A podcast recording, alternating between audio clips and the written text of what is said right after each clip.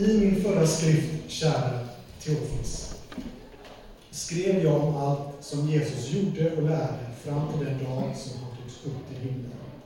Efter att ha gett sina befallningar genom en helig Ande till de apostlar som han hade utvalt. Han visade sig för dem efter sitt lidande och gav dem många bevis på att han levde när han under 40 dagar lät dem se honom och talade med dem Guds rike. Vid en måltid med apostlarna befallde han dem, lämna inte Jerusalem, utan vänta på det som Fadern har lovat, det ni har hört av mig. Johannes döpte med vatten, men ni ska om några dagar bli döpta i den heliga Ande. När de nu var samlade frågade de honom, Herre, är tiden nu inne då du ska återupprätta riket åt Israel? Han svarade dem, det är inte er sak att veta vilka tider och stunder som Fadern i sin makt har bestämt.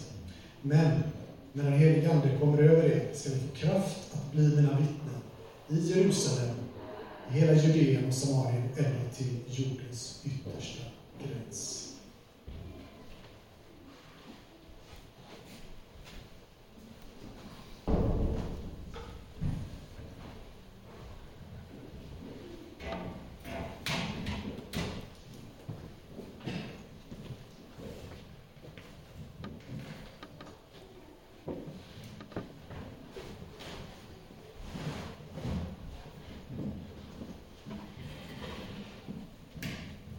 Ja, men vi gör alltid om lite. Det känns bra, man ska känna sig hemma, eller hur?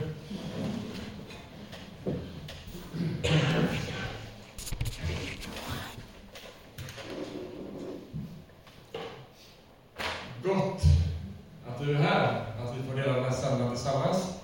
Eh, och som eh, Pierre sa så dyker vi in i Apostlagärningarna, en serie här som vi kommer köra ett antal veckor framöver eh, utifrån Apostlagärningarna. Eh, Eh, och serien Varför ska jag tro? Den kommer efter påsk troligtvis, den som vi har annonserat. Så att vi kommer inte med. Eh, men eh, nu så dyker vi in i Apostlagärningarna och vi tror vi kände att, att det är en bok som passar rätt in i den säsongen som vi är i som kyrka.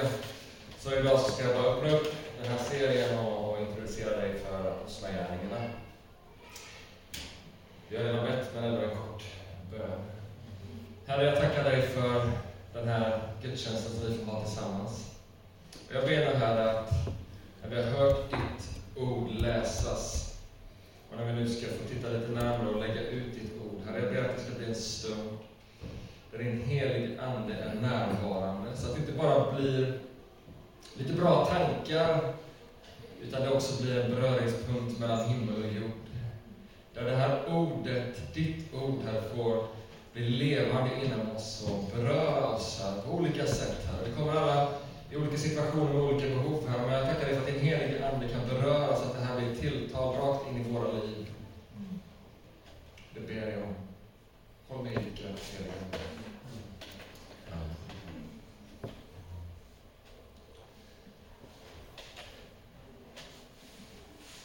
Som sagt, vi öppnar upp boken Apostlagärningarna och det är ju i Bibeln, i Nya Testamentet, den eh, första boken efter evangelierna.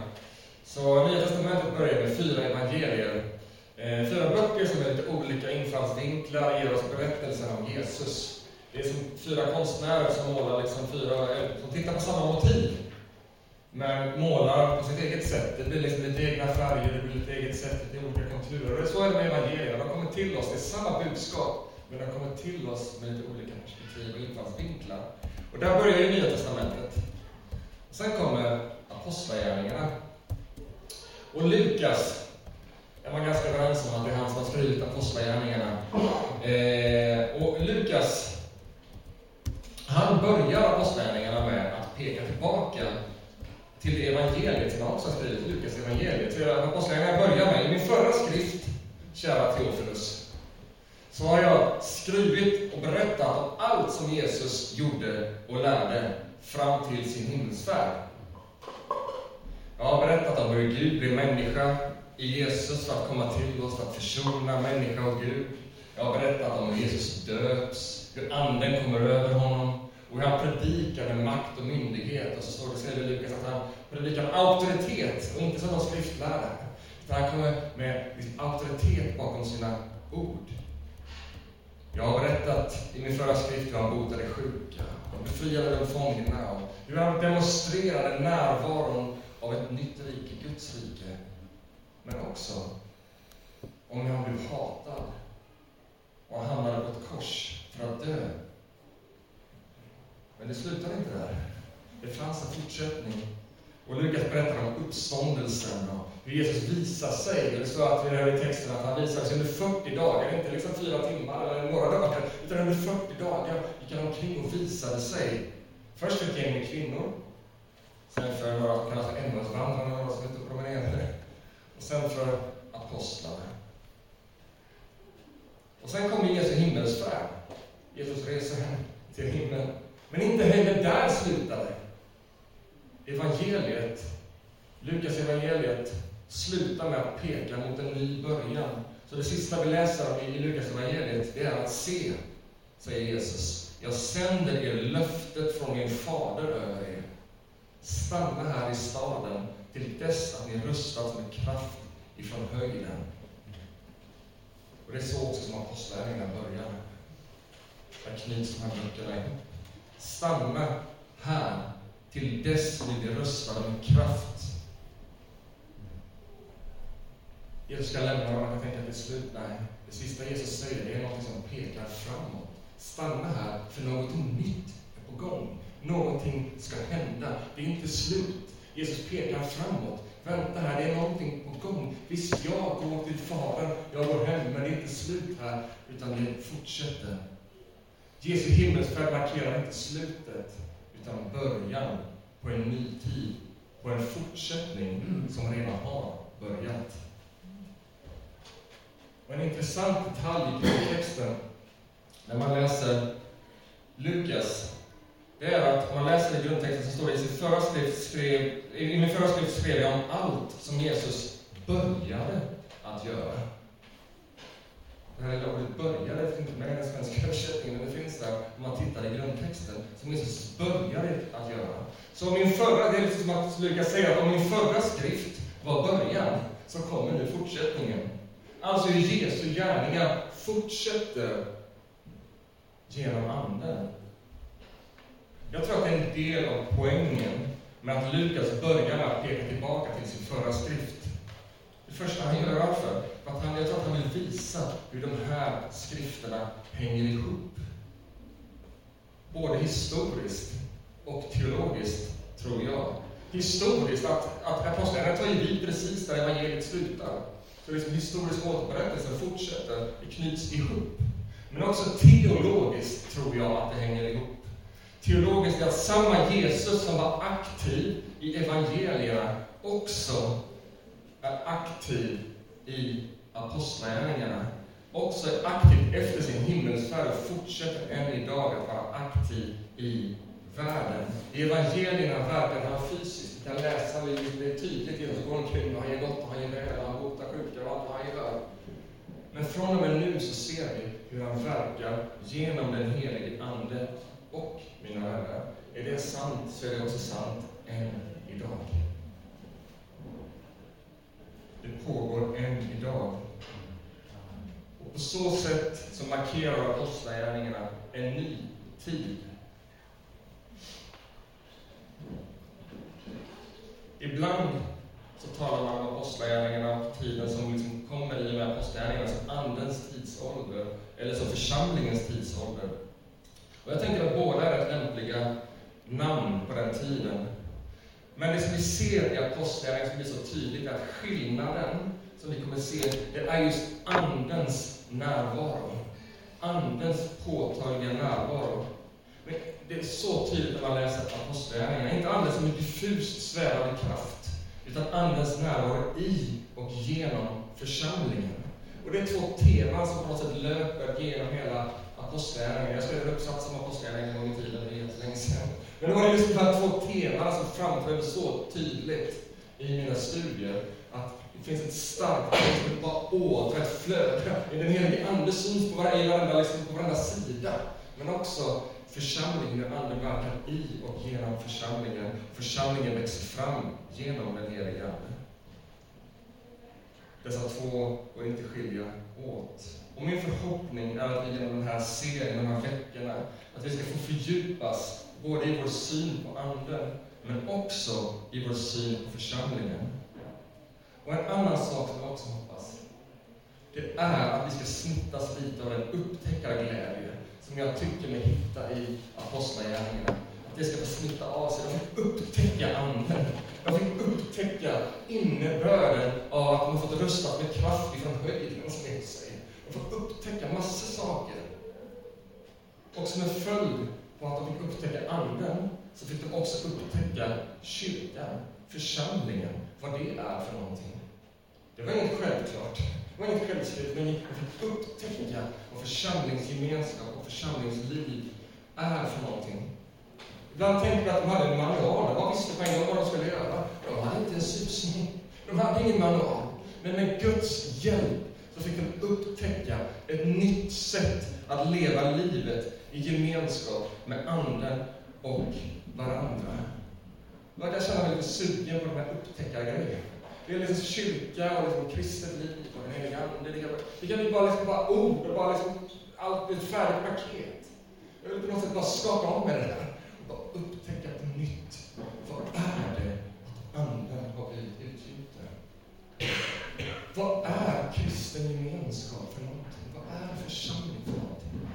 Tänk om vi skulle få lite mer bara släppa gamla bilder och börja upptäcka det här tillsammans. I den här predikan ska jag bara säga något kort om att stanna först.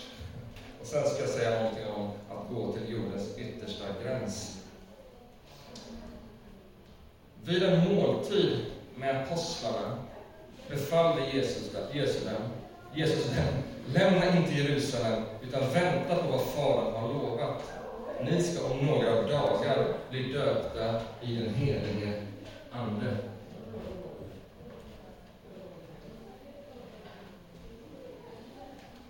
Är inte det rätt intressant att Lukas säger, så här bara förbifarten, vid en måltid? Han kunde ju sagt vad Jesus sa.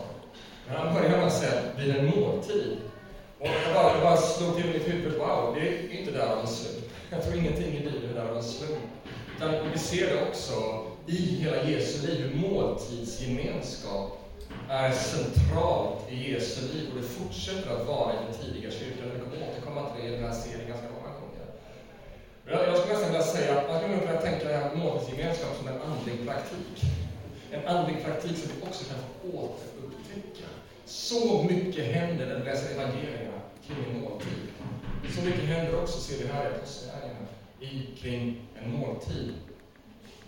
Men det var inte poängen. Men det var en sidopoäng.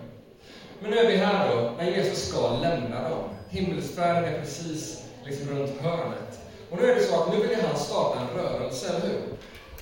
Det är inte så att han drar nu och så är det färdigt. Han vill starta en rörelse som ska fortsätta efter sin himmelsfärd.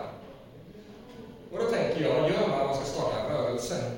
Ja, man kan tycka att han liksom skulle hålla ett eldigt pepptal. Kom igen nu! Nu kör vi! Ladda batterierna, sov riktigt gott för imorgon så ska ni ut. Och så ska han sända ut dem. Men det intressanta är, nej, inte nu. Istället är Jesu uppmaning, stanna upp och vänta. Varför skulle de vänta? Varför ska de inte ut bara? Ut och berätta nu. De har ju, Jesus har ju visat sig i 40 dagar som uppstånden. Vilken grej! Han var död. Alla såg att han liksom blev död på ett kors. Han blev begraven. Och nu är han uppstånden. Nu liksom bara ut och berätta om detta. Nej, nej. Håll nu tyst. Och vänta. Och stanna här. Men när vi vill få någonting gjort, så fort som möjligt, då liksom lägger vi upp en strategi i bästa fall. Vi delar upp ansvaret och sen kör vi. Men i Apostlagärningarna ser vi ganska lite av mänskliga strategier. På ett sätt ganska lite av mänsklig iver också.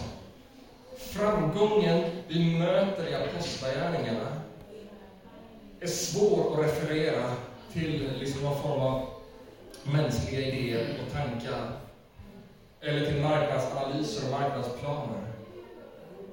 Inte mänsklig styrka eller kraft. Nej, vi ser inte det. Och så har Gud aldrig verkat i världen. Sakarja säger att inte genom mänsklig styrka eller kraft, utan genom min ande, säger Herren.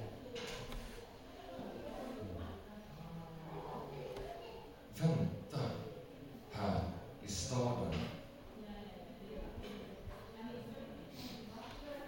I evangelierna när vi läser så ser vi gång på gång när det står om Jesus att Jesus gick i Andens kraft. Uppfylld av Anden gick han ut.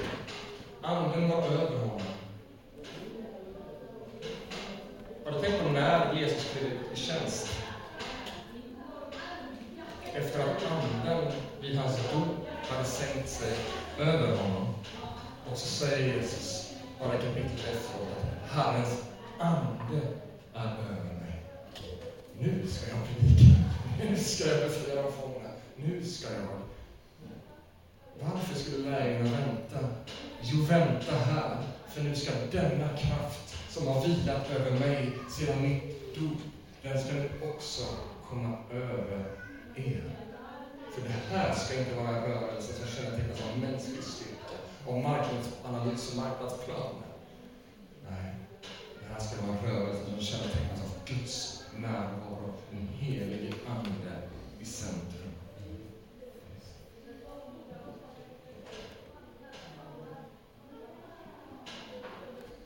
Nu skulle denna kraft bli känd genom församlingen.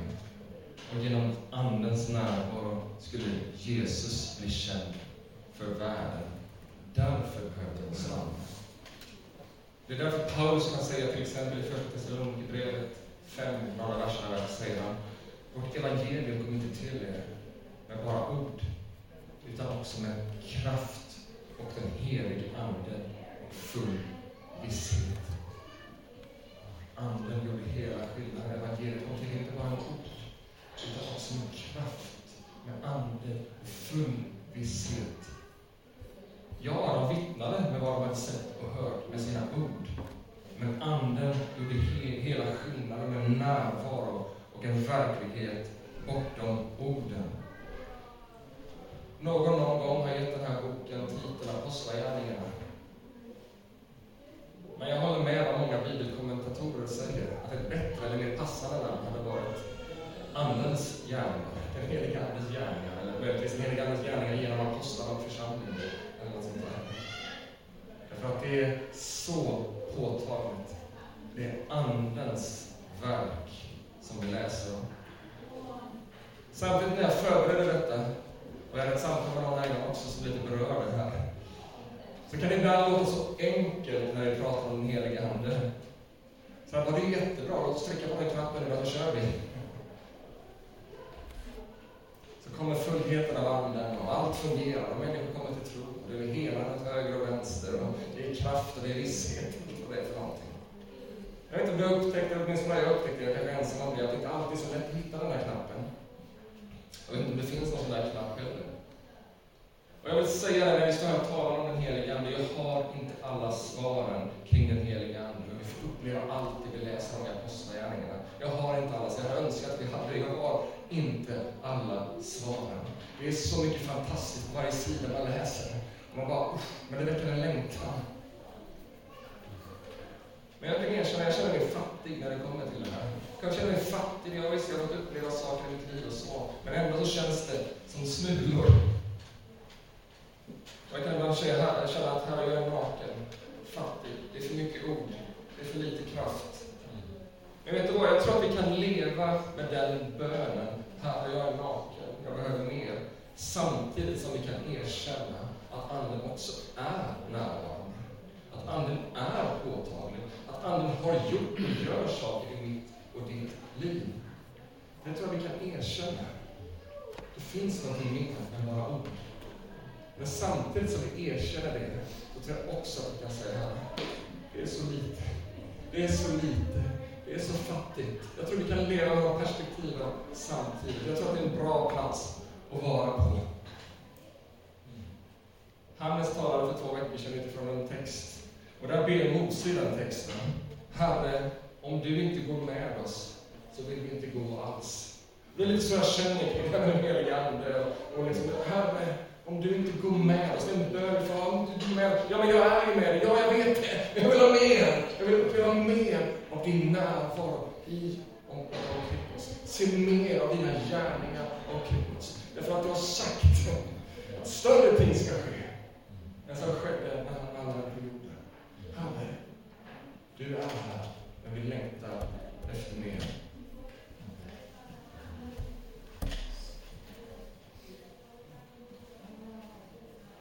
Apostlarna och de första kristna visste inte heller allt från början. De fick upptäcka. Kanske är det tid, som jag har sagt, att återupptäcka, upptäcka lusten. Och också när vi kommer inför Gud och kommer tillsammans i grupper, att sluta komma som experter, tänka liksom på det sättet, att komma nyfikna att få upptäcka. Komma lite nakna, lite avskalade och tillsammans få upptäcka Bara lägga ner några stolta, men jag har sett det här, jag har minsann profeterat två gånger. Och lägg av.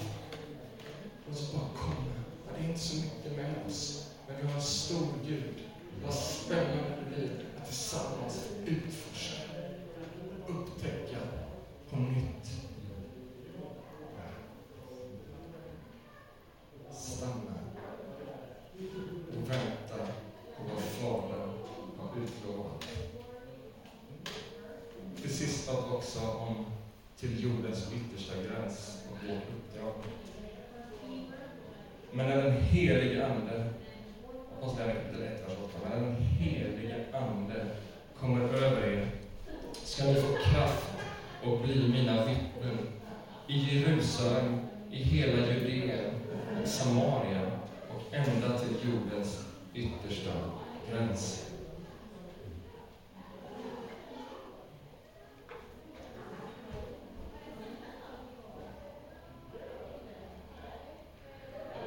Jesus har nyss uppstått från de döda och han talar om nu ska ni få kraft från höjden. Och det börjar blinga till i lärjungarnas ögon och de tänker yes, wow, vilket läge.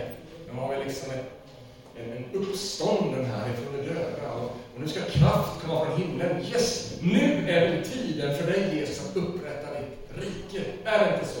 brister lärjungarna och tänker att nu är det perfekt läge att kicka romarna, med liksom, nu kan vi samla en armé med en uppstånden hjälte här liksom. Och dessutom krafter från Gud, men nu kan vi samla en armé och vi jagar ut romarna och Jesus blir kung. Är det nu du ska göra det här Jesus? Slow down. Sakta i backarna, säger Jesus. Den dagen då jag ska regera, då ska jag regera över ett större rike än Israel. Då ska jag regera i fullhet. Och när den dagen kommer, ja, det vet bara Fadern. Och vad gör Jesus? Jo, så för han tillbaka dem igen. Till det som kommer att förändra allt. För lärjungarna och för hela världen. Jag har precis sagt att jag ska kraftigt för någon, att känna igen, föra honom tillbaka. Men när den helige Ande kommer över er, men när den helige Ande kommer över er, Jag kan hålla på och debattera om det riket hit vi jag har inte förstått så mycket än. men här är någonting som är aktuellt för er. Men när den helige Ande kommer över er, och sen så lyfter han deras blick, vad ska hända då? Jo, då ska ni få kraft att bli mina vittnen i Jerusalem, i hela Judeen, Samarien och ända till jordens yttersta gräns. Det finns ett uppdrag att utföra innan det är dags för Jesus att komma med sitt rike i härlighet. Ja, han kommer med sitt rike i härlighet. Ja, han kommer att regera. Men innan dess, säger han till innan dess så finns det ett uppdrag för er. Riket, hur det ska komma i fullt, ja, det har vi ingen susning om. Men vi har Fadern koll på, släpp det. Fadern har koll på det. Men det finns ett liv i gemenskap med Anden att upptäcka. Och det finns ett uppdrag att få hitta sin plats i. Och det här säger oss också någonting, det Jesus säger här, det säger oss också någonting om biblisk andlighet. Det finns massor med andlighet, eller så kallad andlighet, i vårt samhälle. Vad som skiljer den från biblisk andlighet är att den är självcentrerad. Den handlar om att du ska hitta dig själv någonstans, att du ska uppleva någonting här inne, att du ska liksom snurra in dig och hitta ditt inre jag och vad det är för någonting. Och så fastnar du med blicken i din navel. Biblisk andlighet är så fundamentalt annorlunda.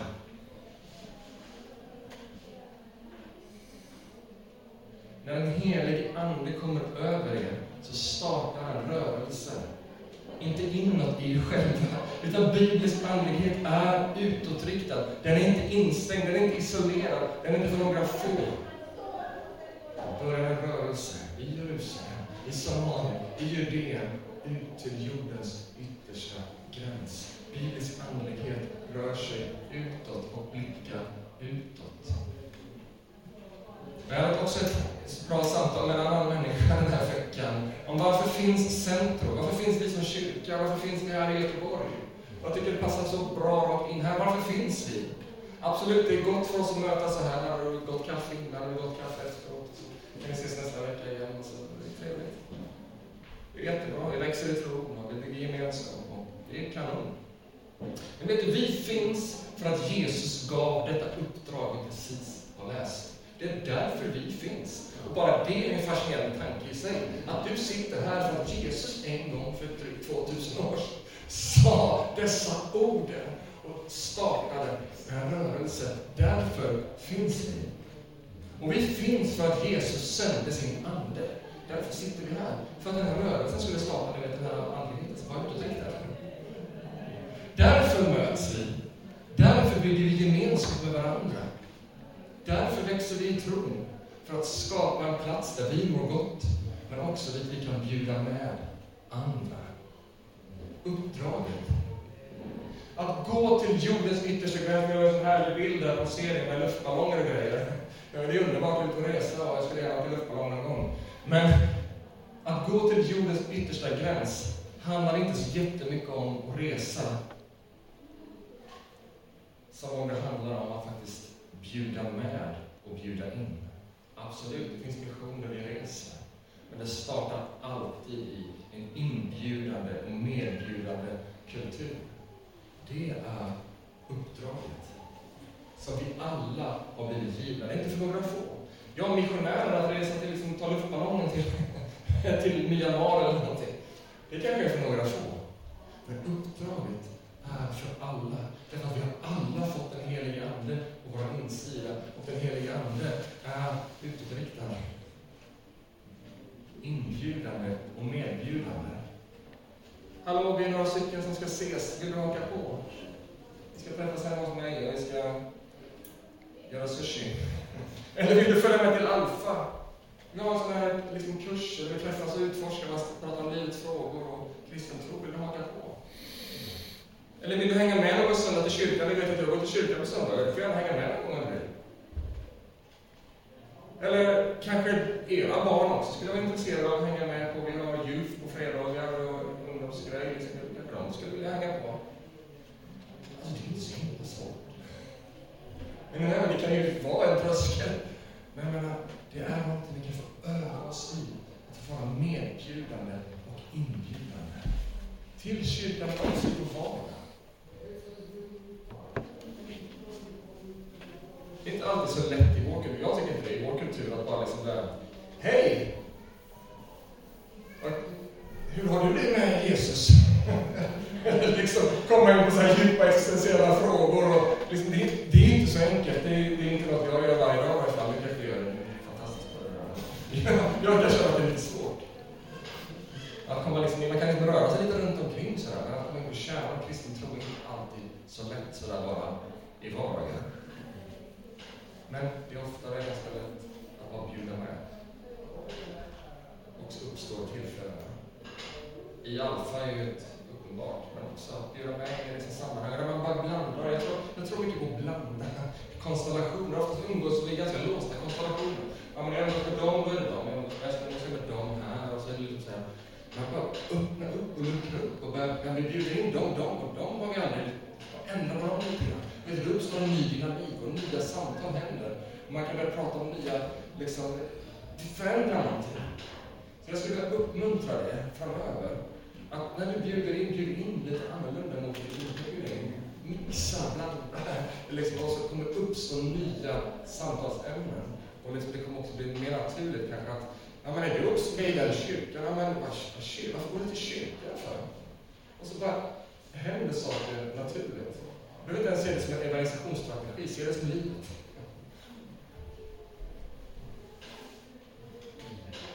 Ja, jag tycker det är bra.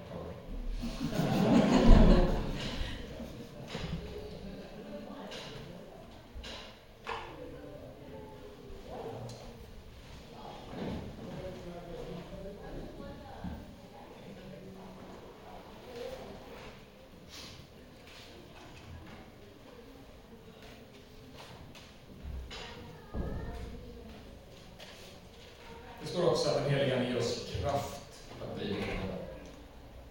Det är ju det här att det finns en dimension bortom orden. Som Paulus, som väl Paulus säger, att det kom, evangeliet kom till er inte bara med ord, utan också med kraft, ande och full visshet. Jag vill uppmuntra dig, även om det känns som att när du någon gång delar din tro eller på något sätt, eller bara bjuder med någon eller så. Den helige Ande är med dig. Det finns en verklighet bortom orden. Till jordens yttersta gräns. Apostlagärningarna markerar början på en rörelse kristna andligheten. Börjar in, in här inne, sprider sig utåt. Till jordens yttersta gräns, gräns till tidens slut. Kan man tänka, hur går det? Hur går det med det här uppdraget? Och det är där jag vill avsluta. Det är intressant att se att redan 15 år efter korsfästelsen, efter Jesus säger de här orden, så kunde man i varje stad eller större samhälle runt omkring Medelhavet hitta grupper av efterföljare till Jesus. Bara 15 år efter. I, varje stad, i varje större samhälle fanns det efterföljare till Jesus. Det som började som en mindre judisk sekt var redan 30 år efter korsfästelsen ett embryo till en världsreligion. 30 år efter Jesus hade här orden.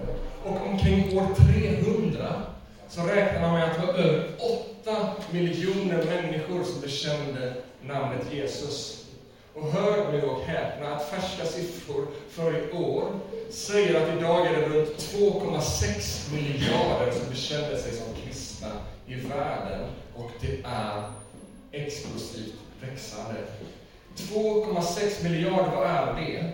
Det är mer än en tredjedel av världens befolkning. Jag vet inte hur du tänker, jag sa det här till Maximilian, en av mina söner, sa men jag är ju själv kristen i min klass, hur går det här ihop? Ja, det kan vara lite svårt i vårt världs, liksom vår svenska bild att förstå. Men en av tre, men nu, liksom, hur kan ni veta? Men det här är vad både forskningen från Gordon Conwell University säger, alltså kristet universitet, men också profan forskning, de säger samma siffror ungefär. Så över en tredjedel av världens befolkning. Det är ganska intressant. Jesus bygger sin kyrka. Att han sänder sin ande, sin närvaro, utgör hela skillnaden. Och hans ord och hans gärningar lever vidare genom anden i oss. Inte genom mänsklig kraft, har det aldrig sett ut så här. Inte genom makt eller styrka. Inte genom våld eller tvång. Inte genom övertalning. Det är inte så som den kristna tron fungerar. Utan genom kärlekens ande. Genom Andens förvandlande kraft. Genom Guds vind och ofta stilla närvaro. Hur har detta kunnat ske? Det har spridits över hela världen. Och så många som bekänner tro till Jesus. Inte genom att man blir tvingade, inte genom att man måste, inte genom att det finns liksom, våld, gör så här. Nej. Kärlekens stilla rörelse genom en helig Ande har skapat en rörelse som sprider sig, fortsätter sprida sig ut över vår värld. Jag tycker det är fascinerande och uppmuntrande. Och jag hoppas att min predikan idag både har utmanat dig lite grann, eller mycket, men samtidigt också här i slutet uppmuntrat dig lite grann att se att Gud verkar i världen. Himmelsfärden var inte slutet. Han sände sin Ande och det sker så mycket ut över vår värld. Ja. Tack Kalle för ditt. Jag ber att du ska få verka så som du vill.